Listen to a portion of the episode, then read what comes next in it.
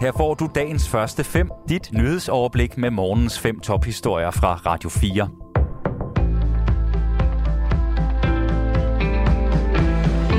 Det er den 22. juni. Mit navn er Dagmar Eben Østergaard.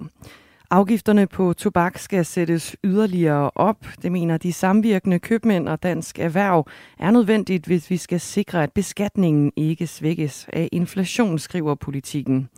Det er vigtigt for os, at Danmark bevarer den europæiske topplacering i forhold til beskatning på tobak, siger Stine Sjølund Blok, chefkonsulent hos Dansk Erhverv.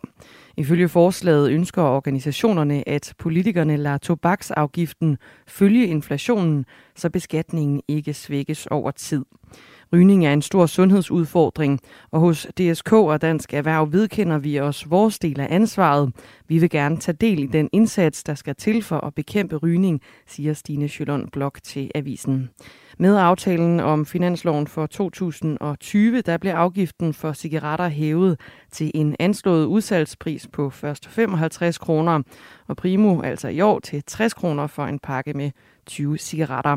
På nuværende tidspunkt der er der ikke planer om at hæve prisen yderligere.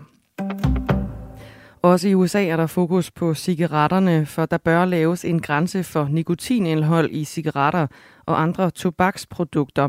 Det foreslår den amerikanske præsident Joe Biden, oplyser det hvide hus ifølge Reuters.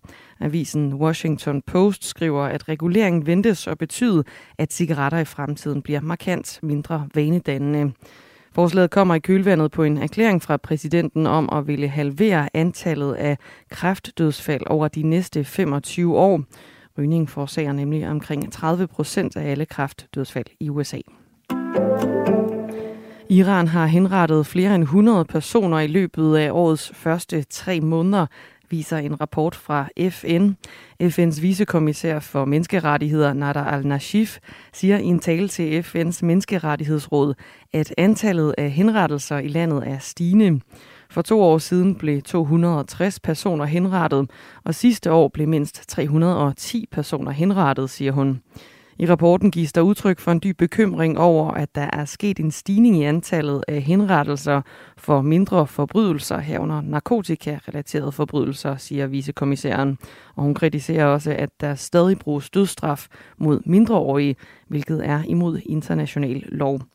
Irans vicepræsident i FN er langt fra tilfreds med rapporten og mener, at vestlige lande har tvunget FN til at stigmatisere Iran. Mobning på arbejdspladsen øger risikoen for selvmord, viser en undersøgelse fra det Nationale Forskningscenter for Arbejdsmiljø ved Københavns Universitet og en række samarbejdspartnere. Seniorforsker Thomas Clausen siger, at undersøgelsen bekræfter, hvor farlig mobning kan være. Vi vidste i forvejen, at mobning øger risikoen for eksempelvis depression. De nye resultater understreger, hvor vigtigt det er at forebygge mobning på arbejdspladsen. Hvis det allerede forekommer, så få det stoppet, siger Thomas Clausen. Undersøgelsen, der bygger på svar fra ca. 100.000 deltagere, er den første af sin slags i Danmark og en af de første i verden. Den viser, at medarbejdere udsat for mobning inden for de seneste 12 måneder har næsten dobbelt så stor risiko for selvmord eller selvmordsforsøg sammenlignet med dem, der ikke er blevet mobbet. Helt præcis er risikoen 1,7 gange større. Flyvninger med akutlægehelikopter fortsætter på rekordniveau.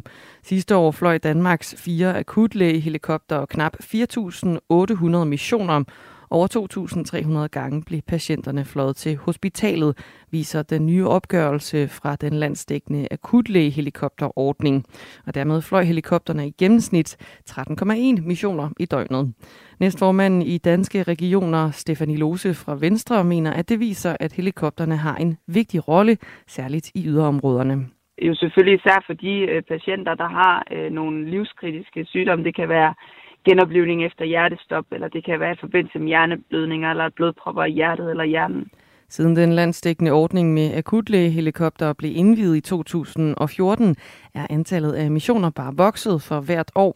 Men som det er nu, er der dog ikke behov for yderligere helikopter, lyder det fra Stefanie Lose. Dagens første fem er tilbage igen i morgen tidlig. Hvis du har brug for en nyhedsopdatering inden da, kan du altid fange os i radioen, på nettet og i vores app. Vi høres ved til dagens første fem fra Radio 4.